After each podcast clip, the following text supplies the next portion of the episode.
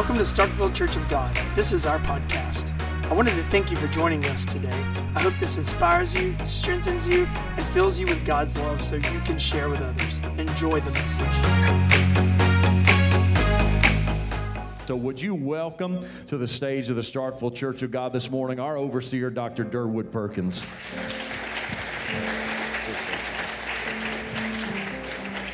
Well, let's give the Lord a bigger hand.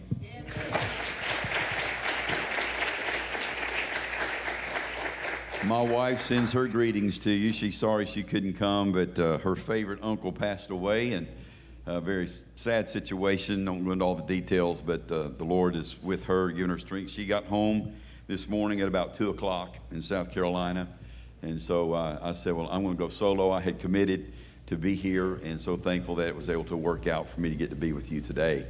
And, uh, you know, the Lord just knows what He's doing when He has things. They started singing a little bit earlier today, and I about started shouting because they start talking about the Lord is the same yesterday, today, and forever. When they started singing, the Lord is the healer, and I know that many of you in this place have prayed for me. And I went through cancer surgery back in December. They took a large portion of my stomach out. It was a very rare cancer, and just one of those weird situations that we all go through. And haven't we all been through some things? I'm going to talk about that a little bit this morning about in my message. But last Monday, I got a phone call from the oncologist. He said, Derwood, he said, I'm extremely happy with you. He said, Your numbers have gone from over 2,200 down to 44. You're cancer free. Can I tell you, he's the healer? Hallelujah. Hallelujah. Ties into my message. If you'll stand with me, I know you've been standing a lot, but in order, in honor of the Word of God, I want you to turn to Psalm 124. And so glad to see Ty Avernier with us today, a brother uh, that he and I have shared together from Lee. Good to see you today. Mentioned a subject this morning entitled, If It Had Not Been for the Lord on My Side. Let's read this Psalm 124. If it had not been for the Lord who is on our side, let Israel now say, If it had not been for the Lord who is on our side, when men rose up against us, then they would have swallowed us alive. When the wrath was kindled against us, then waters would have overwhelmed us. The streams would have gone over our soul, then the swollen waters would have gone over our soul. Blessed be the Lord who has not given us as prey to their teeth. Our soul has escaped as a bird from the snare of the fowlers. The snare is broken, and we have escaped. Our help is in the name of the Lord who made heaven and earth. Father, we thank you for the privilege of being in your house today. We thank you for your blood that covers us. We thank you for the privilege of your word to be speaking to us and through us through praise and worship and in hand claps of praise and in offerings given unto you. But now, Lord, let your word speak to us. Let your word minister to us. Lord, let them hear you and not me. Let them see you and not me. Hide me behind the cross, O Lord, that you may be prevalent in their hearts and in their lives, that when we leave here today, we will not be the same. And we claim it now in Jesus' name. And everyone said, Amen. Amen. You may be seated. Pastor, so honored to be with you today, you and Jamie. I appreciate your heart and the work of the Lord and uh, for letting me go to a Mississippi State game, even though I'm a Kentucky boy. Thank you very much. I still can't hear after that last cowbell that rang in my ear. But I still don't have a cowbell yet. Maybe one of these days we'll get one. Kentucky, we still don't know what a football is. We're still trying to invent that. And basketball didn't go too well this year either. So y'all pray for us blue bloods. We have issues. But I think we ought to give uh, Pastor and Jamie a great hand for the work they're doing here at Starkville. Can you just do that? We appreciate you and the work that you're doing. Blessed to be on the state council. You know, a lot of people say, man, my pastor got elected to state council. That's because of you, because you're such a great church, and this state recognizes this church and recognizes his leadership, and so we're glad to have him with us. Well, I did some research. I found out that when this church started, Lincoln Memorial dedication just started. When this church started, insulin was used for the first time for diabetes.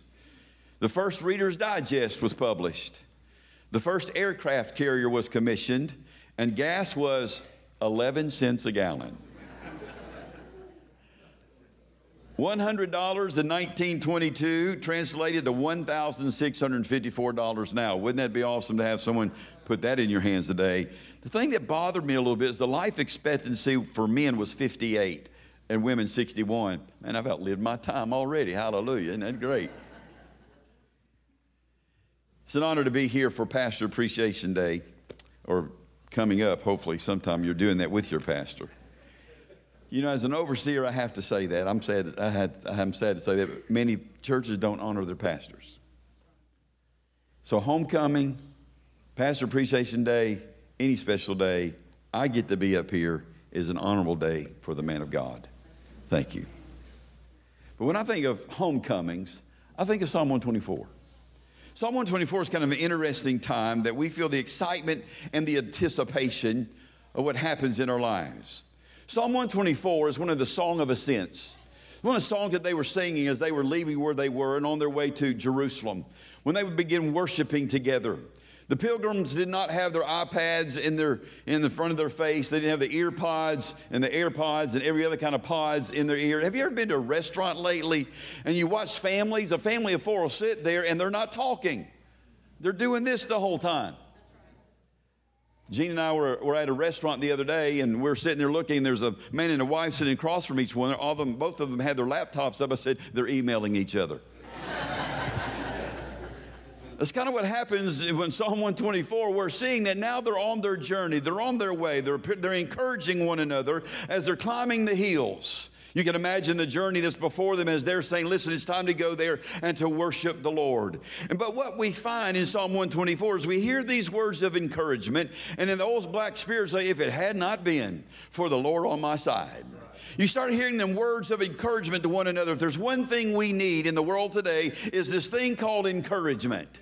Somehow we just want to beat people down rather than lift people up. My grandson, he's now seven, he's about three years of age, and my wife and I had the privilege to go to, to Georgia. I have two daughters. One's planning, and her husband and two daughters are planning a church in San Diego, California.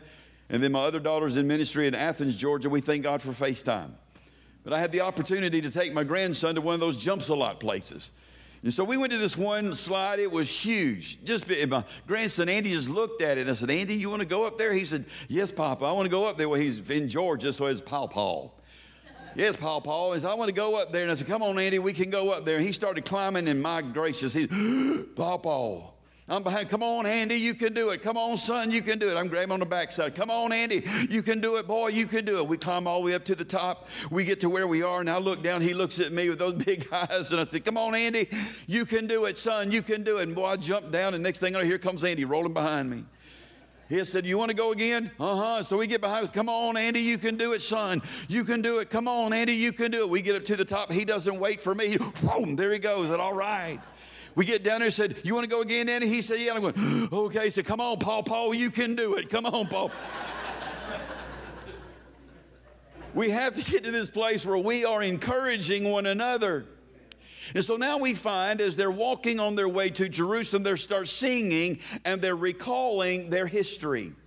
They're praising the Lord of the dangerous travels and the journeys from which they have come. And now, particularly in Psalm, we find that they're singing to one another, hearing these words I can picture the processional party as they're walking and they've come from different parts of countrysides, just as you have. There were common shepherds that had been toiling and being with their sheep all year long and trying to get them to where they're obliging, but we know how sheep are, and here they are coming, worshiping the Lord. And then there's those farmers, they had plowed and planted all year long to get some bounty for their family, and somehow now they're in the journey. We find some of those that are the businessmen, the merchants, and they have begging and bartered all year long, trying to save up up for this journey to get to Jerusalem.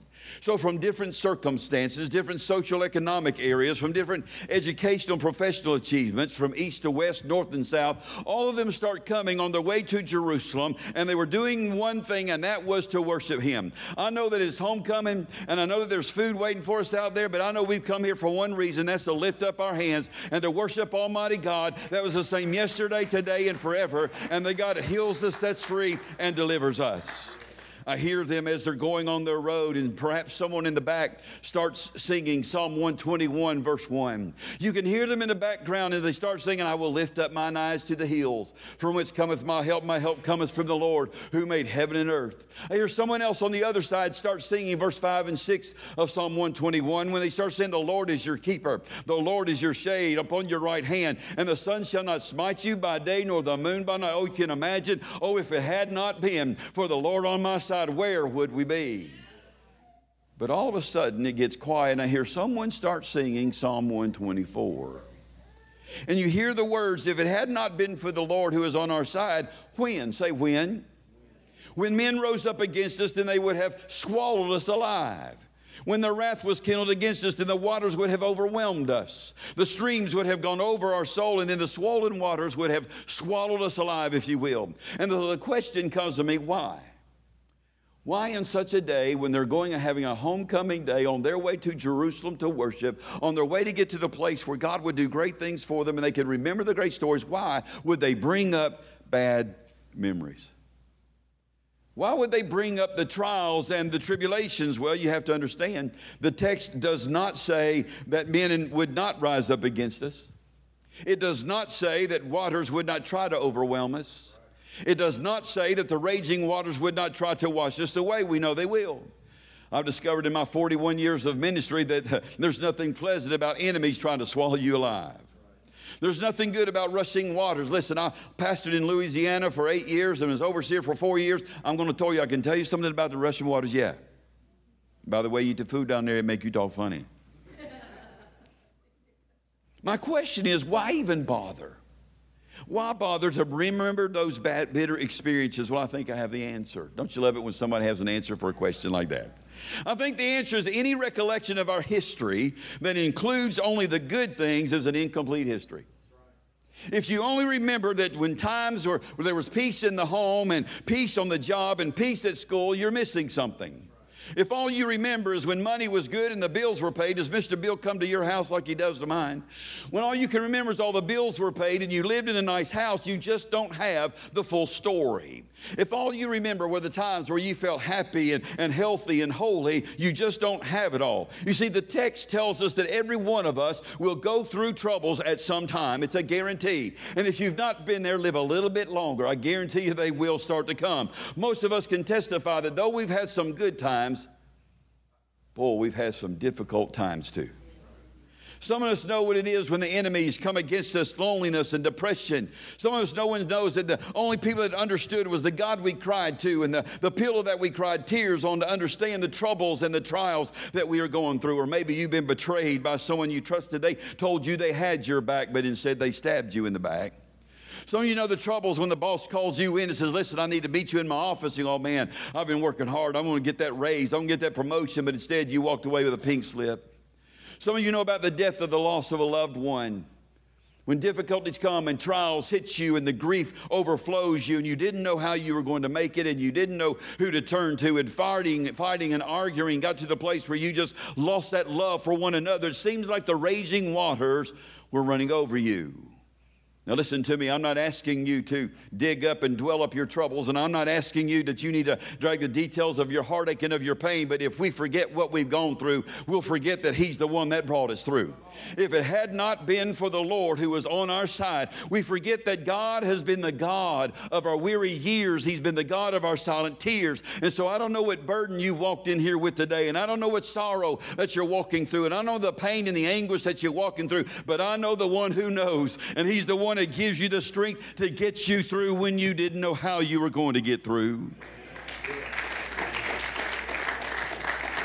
If it had not been for the Lord, there's three points that I have in this message, and I want to, they're very easy for you to remember, but I'll be honest with you, I do not like the first point. Well, then why are you going to give it to us? Because it's the truth. Here's the first one. The first point is this there is a risk to the people of God. There is a risk, say risk. There's a risk to the people of God. The precise historical events are unclear. It's hard to pinpoint what was happening in Israel's history when Psalm 124 was written, but the threat is nonetheless very real. And so the psalm reminds us that there is an opposition, there's a risk, there's a threat to God's people, and enemies of, of God's people will never far away. It's clear that they will bring a vicious blow against you and they'll rise up against God's people. And so the verse says, if it had not been for the Lord, when?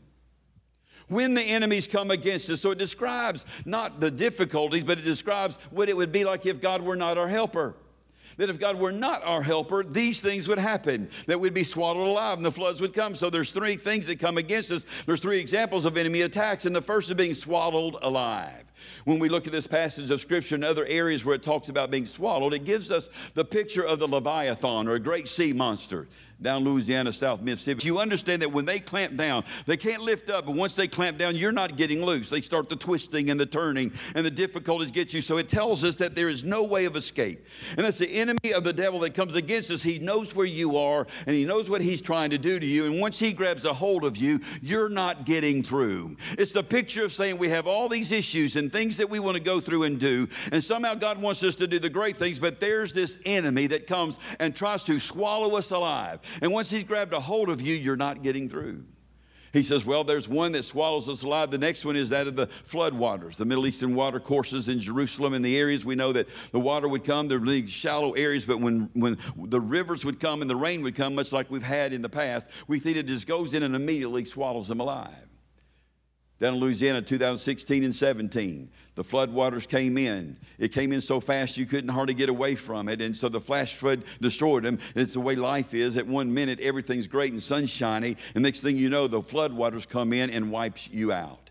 There was water above all the houses. And many of you did relief work down there. And we did a lot of relief work there. And then we had just this past week when this tornadoes that came through, two of our churches were hit with water damage. It comes in so fast, you just can't get away from it. That's what this picture is. They come in so quick that you cannot escape. One minute your life is great. One minute everything is awesome and wonderful. But the next minute, all of a sudden, the floodwaters crab over you. Maybe sometime, if I don't mess this message up, Pastor, let me come back again. I'll have another message that I'm working on right now, but I understand what this is. 2020 was not a good year for our family. On July the 11th, my son in law that's pastoring the church out in California, his kids and, and Bud, his dad, is 58 years of age, and they're doing everything they can to grow that church. And, and God's blessed them. They started a month before COVID, but they had 200 at Christmas. I'm telling you, God's doing great things. But all of a sudden, on June, July the 11th, my son's dad was going from working at the church said son i don't feel very good was driving his truck and pulled over and said i'm not feeling good at all and walked across to where there was a blood center and dropped dead with a massive heart attack at 58 we did his funeral 15 days later, my dad all of a sudden goes into the hospital and we think he's going to be okay. Difficulties coming for 20 days. I had to leave where I was in, in Louisiana. I had to drive up there and for 20 days watch my dad die. 20 days go through the grueling, horrible, painful things that my dad was going through. My sister and I taking 12 hour shifts and watching my dad go through that. And then two months later, my other son in law, the ones that live in Athens, Georgia, his dad, 58 years of age, comes down with cancer and dies within three months. Can I tell you that flood waters will come over you? That there will be times that everything looks great and wonderful. And back home in Kentucky, we call it hunky dory. You know what that means? Everything is wonderful. But the next thing you know, the water comes in and destroys your life and tries to wipe you out. It's the image of trying to say, listen, I'm not only going to swallow you alive and not let you out, but I'm going to destroy your life and everything around you. The other risk that comes to us is this risk that there's an image of a bird being trapped in a snare. Those people that trap birds, they know what they're doing. If a bird gets caught, it's not getting out. And so, no doubt, every one of us know about those situations. A snare is a device that secretly, silently tries to capture something. It'll, it'll be some kind that will, that will tempt you. It'll be some kind of other issues of life that that thing is, smells pretty, looks good, is attractive, and you're going to get into that place and wonder, how am I going to get out? Well, the intention of the fowler is now to get that bird, and sometimes they'll use it and say, hey, look what we have here, look how beautiful it is. Other times they're going to sell it and get rid of it. Other times you're going to kill it and eat it. I was in Mississippi, my first job out of Lee, and we were in Natchez, Mississippi, and I learned to trap coons. Anybody been coon? I found out how mean coons can be in a heartbeat. And also knew what we had to do to trap those coons. You see, a fowler, a snare, a trapper understands what they must do to get that in. You see, listen, the devil's not, not interested in capturing you to make you a slave. He's interested in capturing you, capturing you to keep you from doing what you've been called to do.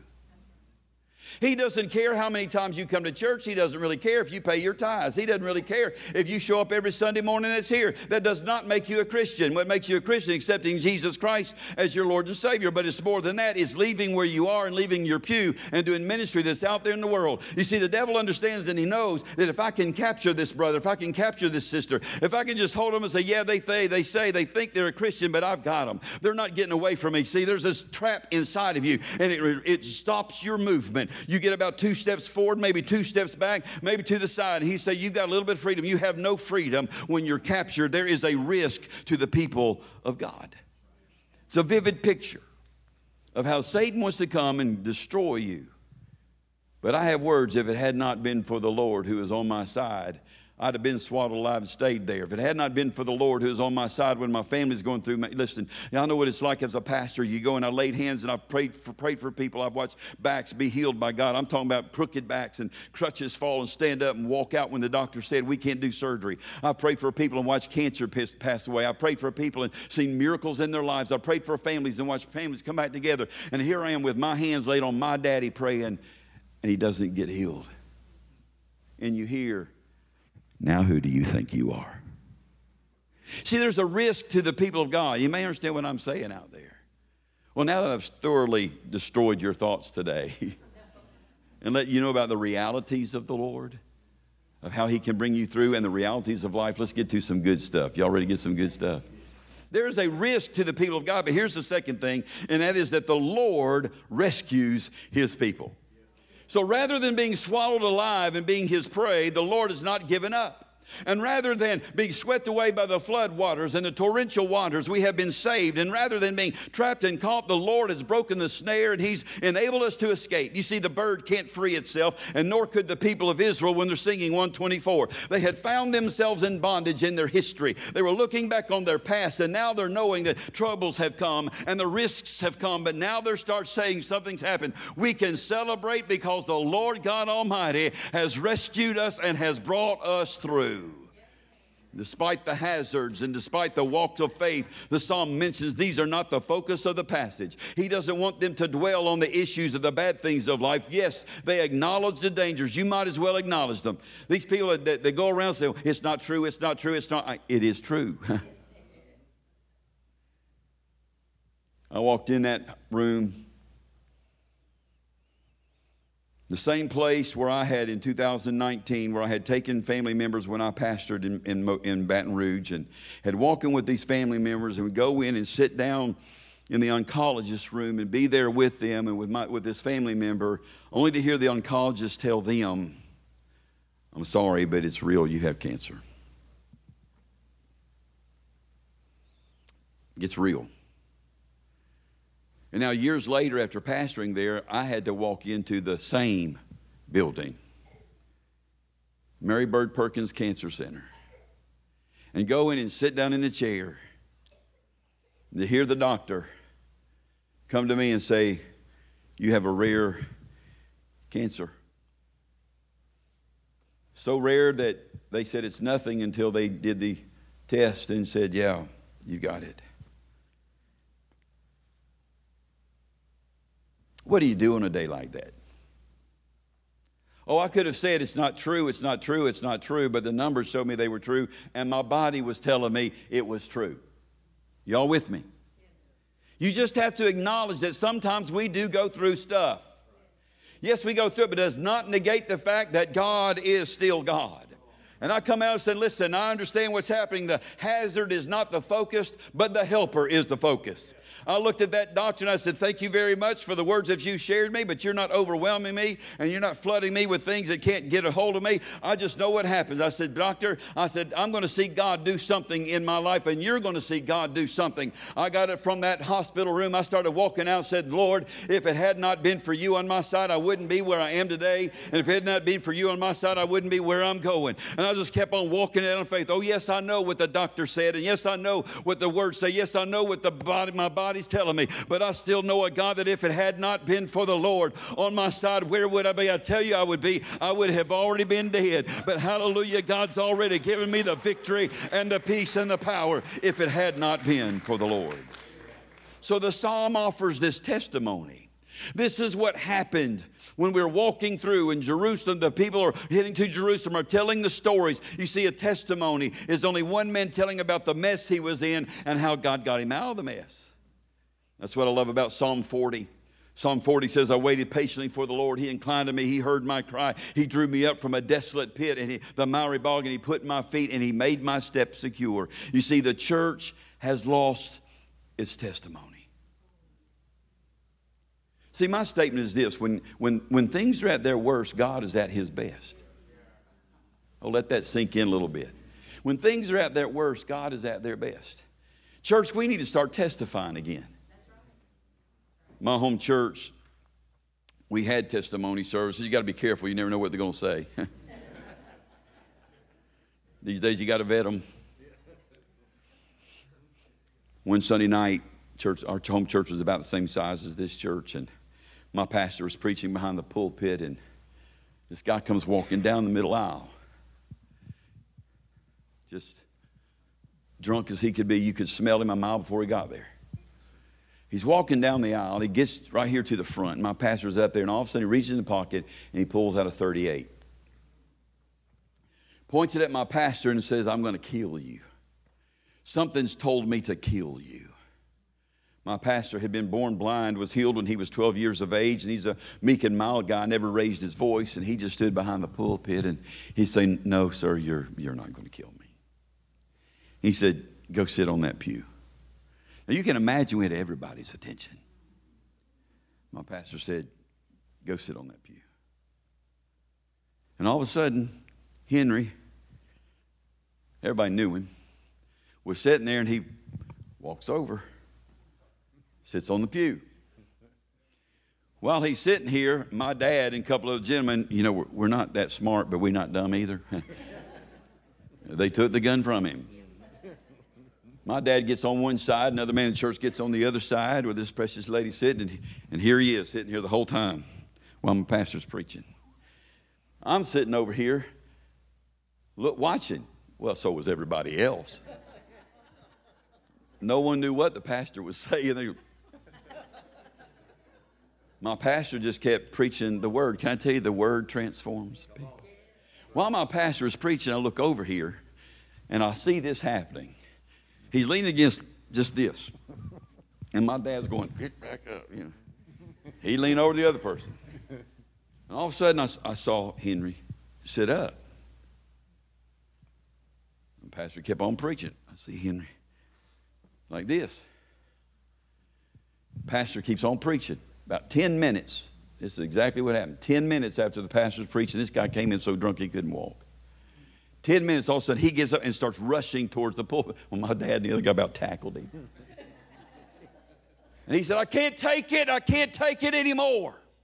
I got to get rid of this stuff. Said, I want to be saved. I want to be saved.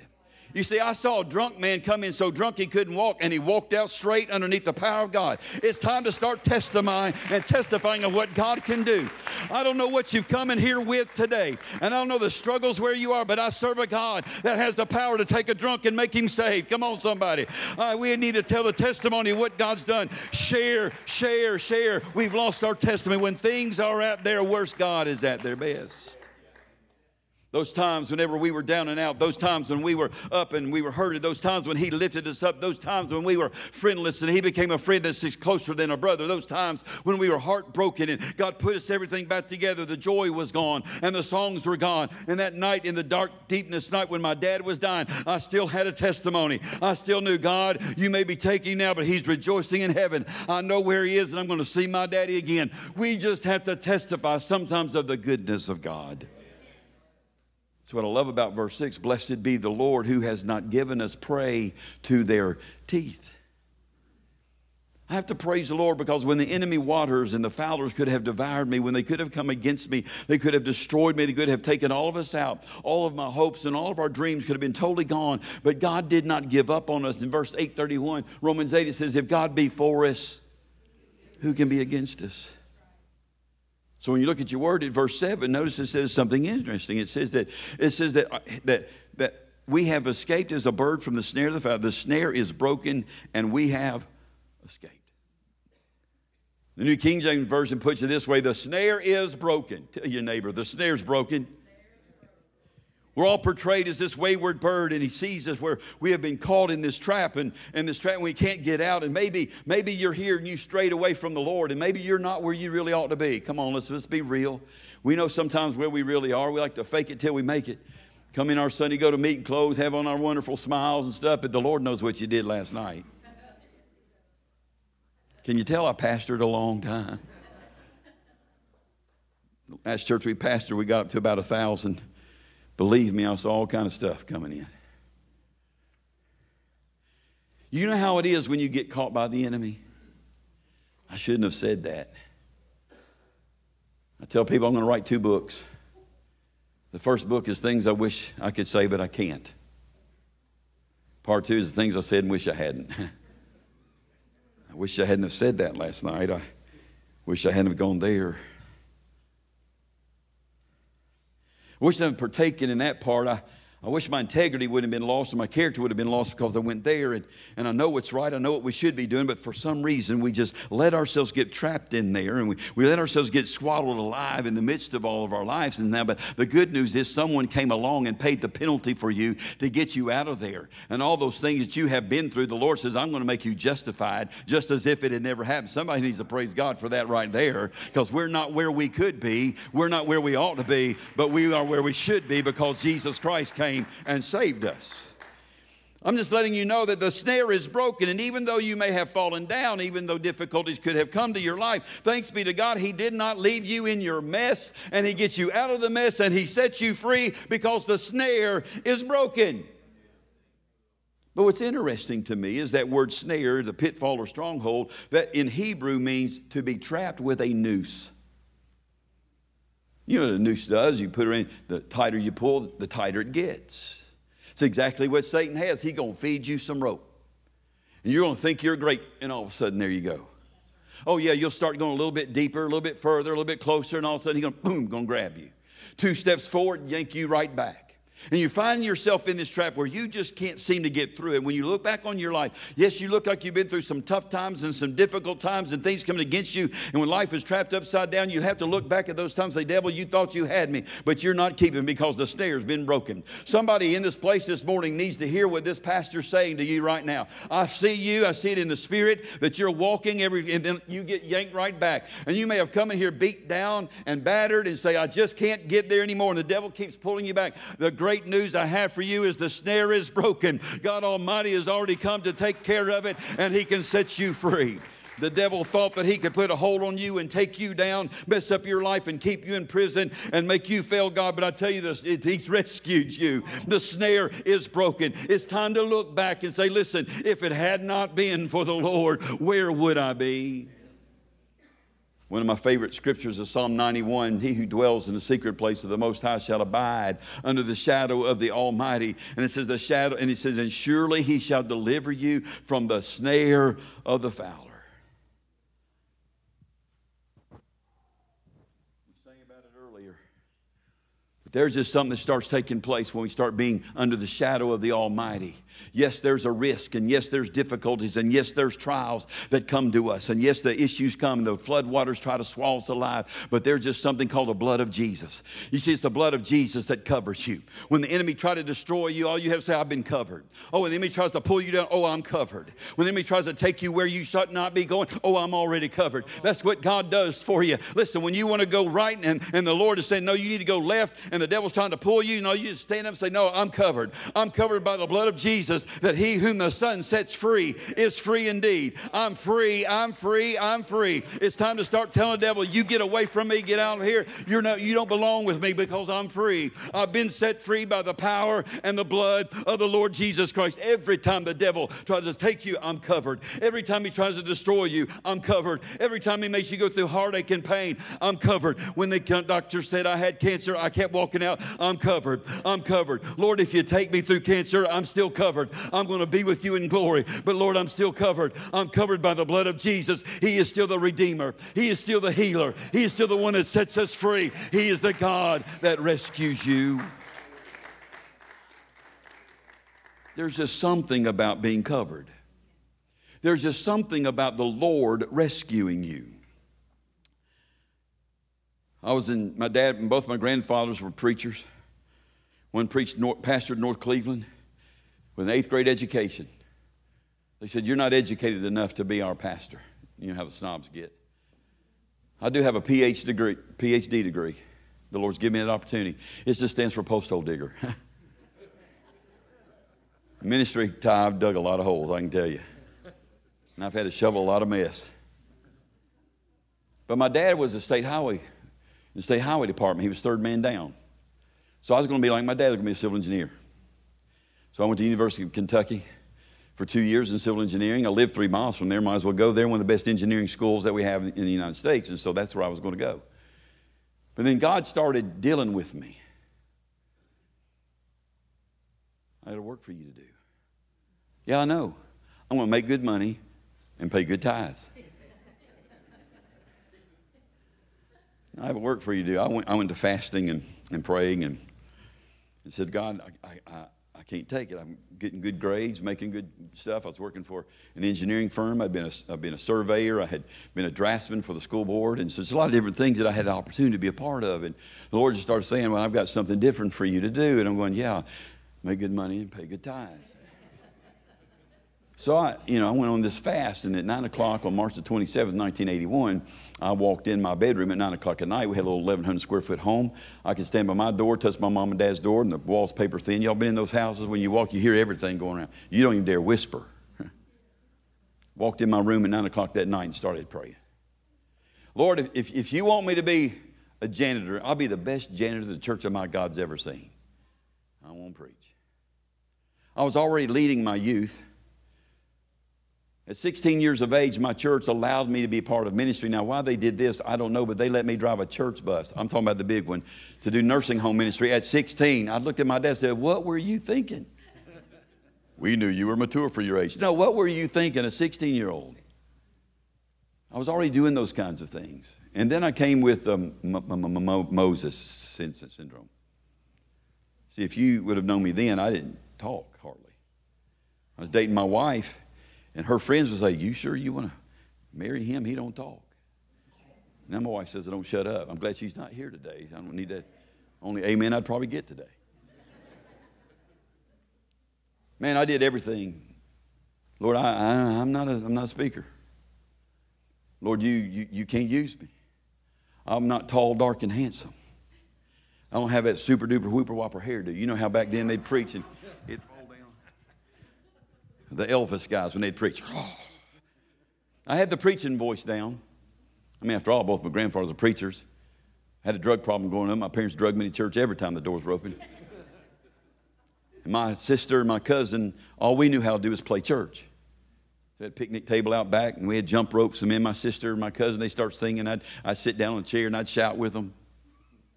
Well, I wanted them to shout when I preached. I'd get up on the picnic table.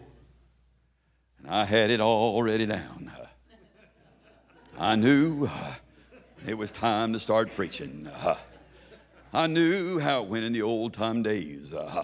You didn't preach uh, until you got into a rhythm. Uh, when you got into the rhythm, uh, you knew God started moving. when the jugular vein started sticking out, and when you got red in the face, I would do my Ray Hughes impression, and the Lord said, It'd come for the offering, and I'd do my TL impression. It's time for the offering. Turn the monitors up until my ears bleed and get a cup of coffee. Well, I knew how to do all of that. I mean, I was so good. We had an evangelistic crusade that went on. We'd go from my backyard to my aunt's backyard. That was only a block away, but bless God, we had it going. And I found myself in that, in that room, my bedroom, and that, that, uh, that, that, that time praying, saying, Lord, I, I can't do this. I, I, am not tall enough. I'm not, I'm not talented enough. I play the sax, and you can't play a saxophone and lead worship at the same time. Plus, they don't want me to sing. My sister sounds like Sandi Patty. I sound like a rusty bucket. When I sing, my, my wife goes, Do you have to do that? I mean, it's just kind of the way it is with me. I understood all of that stuff. You know, I, I knew what all, but I said, God, I, I want to be serious about this. I, I, if you're calling me, I, I, let me do anything but preach, but I will never forget. All of a sudden, I found myself at midnight on the midnight hour at Lexington clock in between the two rooms, and all of a sudden, it's like the Lord started speaking to me. He said, Who do you think you are? I created you, I formed you, I fashioned you. I'm the one that shapes you. I'm the one that gifted you. I'm the one that has things inside of you there's not, you're not even aware of. You just need to get ready. You need to accept my call. And I start saying, But Lord, you just don't understand. I'm not good enough to do this, and I'm not talented enough, and I'm not educated enough, and I can't speak well enough, and, and no one even knows who a little boy from Kentucky is. And by the way, what is a Derwood anyway? So, Lord, I'm just trying to say, What's going on with this? You know, I'm, and I'm talking through all of this, and all of a sudden, something rose up inside of me. All of a sudden, I started hearing the enemy trying to tear me down, saying, You're not worth it and you're not worthwhile and there's no way you can get there. But something then it started raising up inside of me. Greater is he that's within you than he that's within the world. Oh, anything would try to destroy you cannot be destroyed. I am more than a conqueror. Hallelujah. If he is with you, then you don't have. And I started reading the word even more, and it grabbed a hold of inside of me, and a praise started swelling up, saying, Oh God, if you're the one that called me, you're the one that can equip me. God, if you're the one that set me free, you're the one that can get me do what I need to do. Oh, it's the Lord that comes in and rescues you. I don't care where you've been or what you're doing, you are not beyond the call of God Almighty that loves you with an everlasting love. And our praise wells up. Listen, He's worthy of praise in the morning, He's worthy of praise at noontime, He's worthy of praise at the midnight hour, He's worthy of praise when you've got cancer, He's worthy of praise when your family's being torn apart, He's worthy of praise when the job's not going where it ought to go. I'm just telling you, He's a God that we need to start lifting up and say, He's the Lord that rescues His people. Hallelujah. I'll have to come back and preach part four next time. Because I know you want to eat.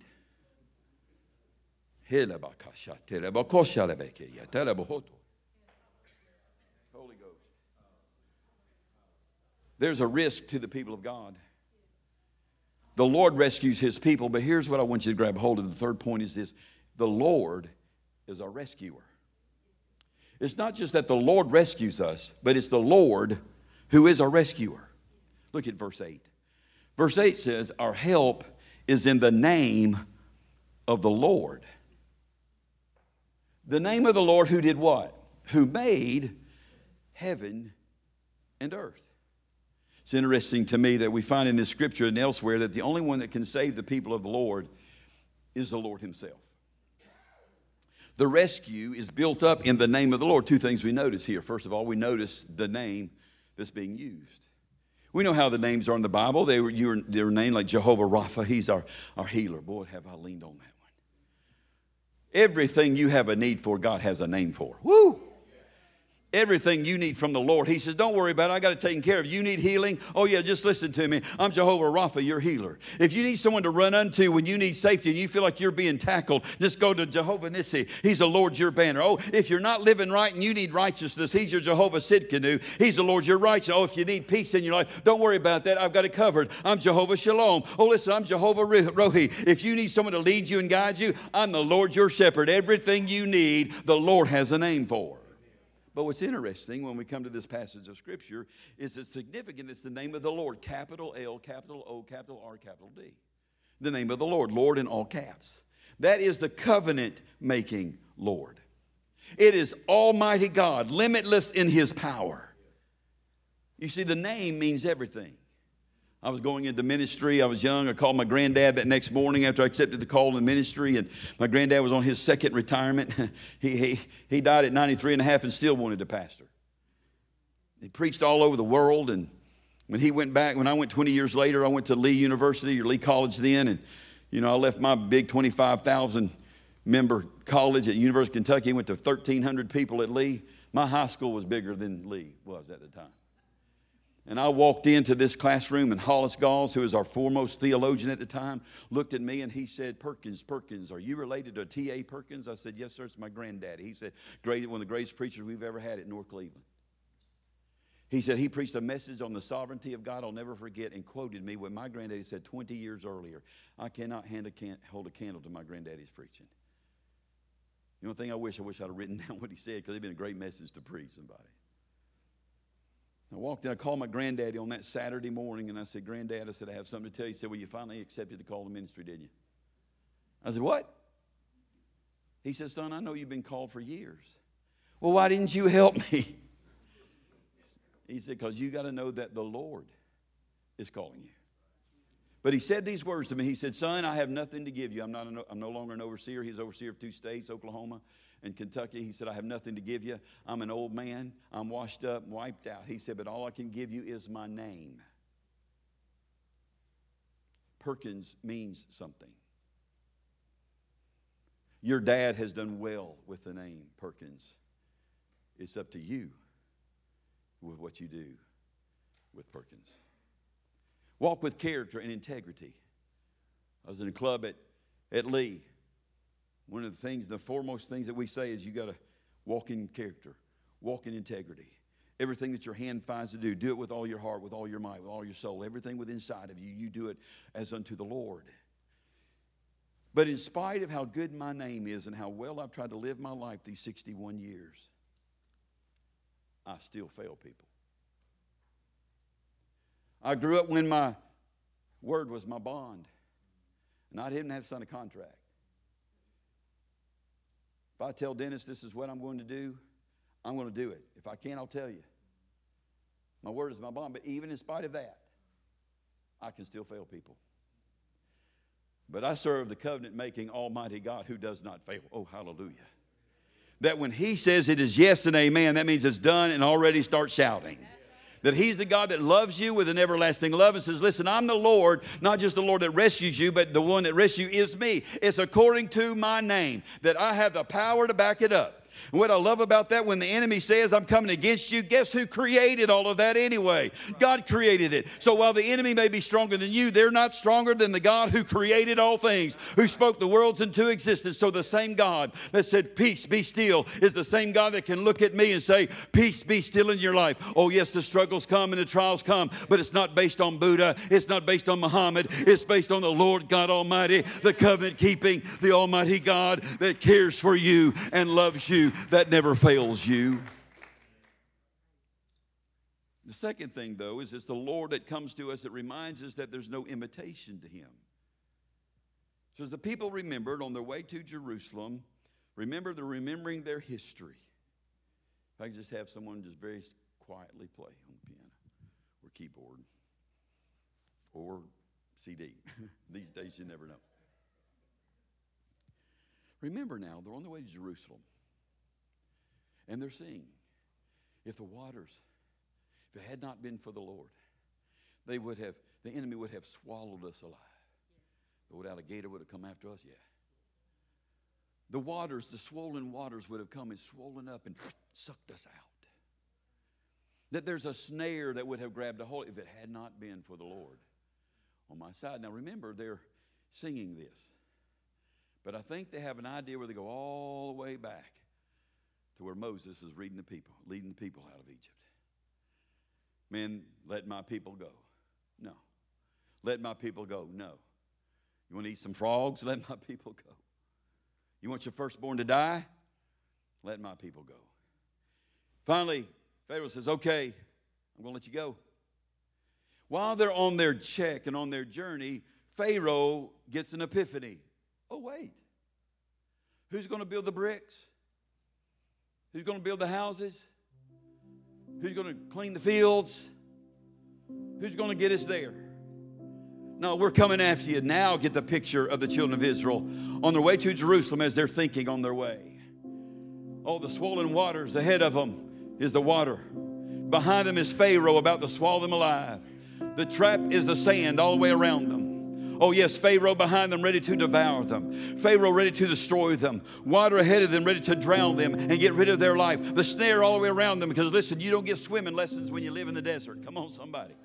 How are you going to get across? And now we're about to die. They're about to be swallowed alive. They're complaining, and Moses is there. Now, how are we going to get through? Oh, yes, Pharaoh's behind you, ready to swallow you up, and the flood waters ahead of you, and you're not going to make it through. And the snares around you to entrap you in. But all of a sudden, we hear the story. Moses goes up, he lifts up the rod of God, and God makes a way where there seems to be no way. Now I can hear him on the way to Jerusalem. Oh, yeah. Oh, Moses led us through. Pharaoh thought he had us, but if it had not been for the Lord, we would have been killed. If it had not been the waters, would have swallowed us. If it had not been the snare, would have taken us out. But God Almighty brought us through. Hallelujah. Somebody's here on this homecoming day. That's where you are. I was praying about earth. Listen, I had a two hour drive up here, so other than my phone calls, we got storms going on, so I spend most of my time on the phone trying to get trucks to different places where we can start helping Mississippi.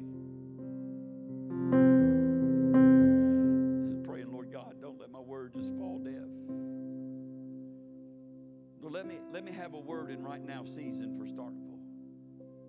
And Lord, you know who's coming and who needs what in their life. Lord, please don't let it fall on deaf ears. And there's some folks in here this morning. Listen, I, am not one of these preachers that ask you what's going on in your life. That's between you and God. I don't have to know. When I lay hands on people and pray for people, I don't ask you anything. God know, God knew who you'd be, who'd be here for. I don't ask you that stuff. Between you and To share with your pastor or me later? That's a different story.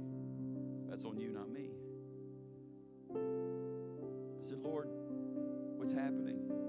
Some of you are in here, there's a risk going on. Some of you are going through some of those temptation areas. Someone in this place, you're at the place where you feel like you have literally been swallowed alive and you just can't seem to get out. You're trying, but you just can't break loose. As somebody else is in here, the water just did in your life what the devil tried to do with my family and take us out. Listen, those, those, those, those four or five months were not fun. Then, right after that, I get the cancer diagnosis.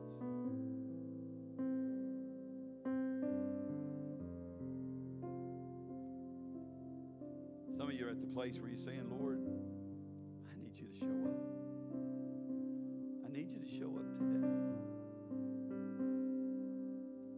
Preaching one of churches I pastored, and we had a lady come in. She'd been, I don't even know why I'm telling this story, just hit me. She se- severely had issues with depression. Horrible. Remember watching Peanuts and you see Pigpen and the dark cloud would follow Pigpen wherever he went? That was this lady, but it's a dark cloud of depression over her. Suicidal tendencies, and we didn't know all the stuff going on in her life till she finally revealed it to me and my wife. And I never forget one Sunday. I don't.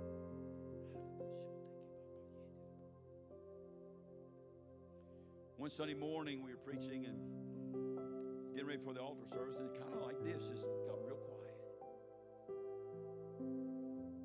And these, these words hit me the joy wagon. The joy wagon's about to turn over. I'd never heard those words in my life. The joy wagon, in the world? As a kid, we used to sing, The joy of the Lord is my strength. You remember singing that song? Never heard that, the joy wagon, the joy wagon. I don't understand it. And the Holy Spirit kept prompting me. The joy wagon is about to turn over. The joy wagon is about to turn over. And I kept saying, Lord, I don't, I'm not following. Listen to me, son. Say these words. The joy wagon is about to turn over in your life. The lady got up, was a big fan church, and she was sitting over on this right side. And I hear, oh, oh, oh. I looked over, she jumped up from where she was. She come running to the altar. She said, Pastor, you don't understand. When I was a kid, we would go through life and I'd hear my daddy start singing, The joy of the Lord is your strength, said, said just yesterday. Because we were on wagons working through loading. She was in, lived on the farm, and he would start saying, The joy of the Lord, start singing. And she said, I had a picture of all of a sudden daddy working hay and working hay, and he would fall over and said, This is the this is the blessings for the cattle. This is the blessings for the cattle. It comes out of the wagon. The wagon will turn over and the blessings will come. She said, Just yesterday, the thought came to me, Lord, I just need blessings of the Lord to follow me. Lord, please let your joy wagon fall on me.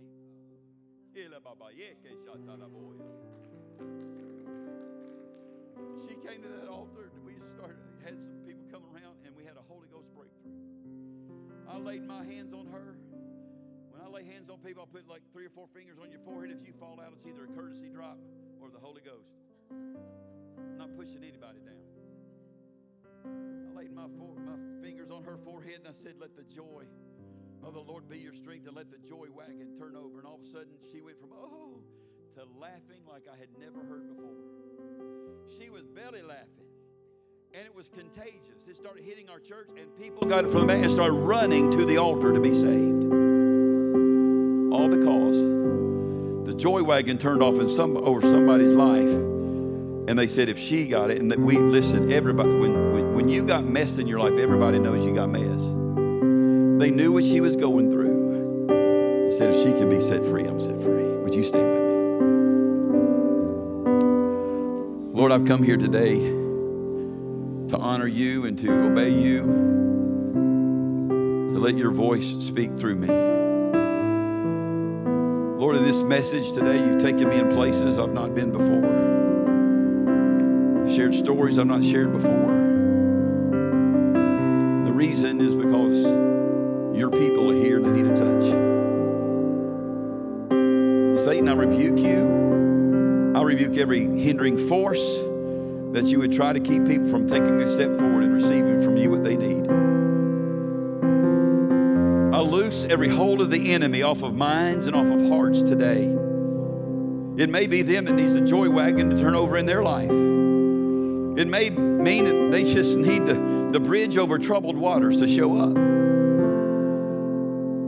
It may mean, Lord, that the Lord God Almighty needs to come to them and dry up their tears. Lord, you've kept every tear that they've ever cried in the bottle, is what Psalm tells us. Lord, you know every pain and every heartache and every ache. And it may just be that today they need the Lord God Almighty, the covenant keeping Lord, whose name is his bond, to speak to them, the God that never fails, to set them free.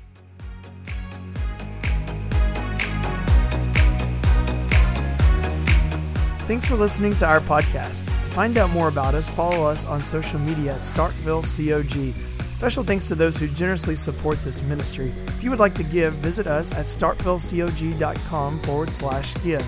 And if you've enjoyed the podcast, please subscribe. Thanks again for listening. We'll see you next week.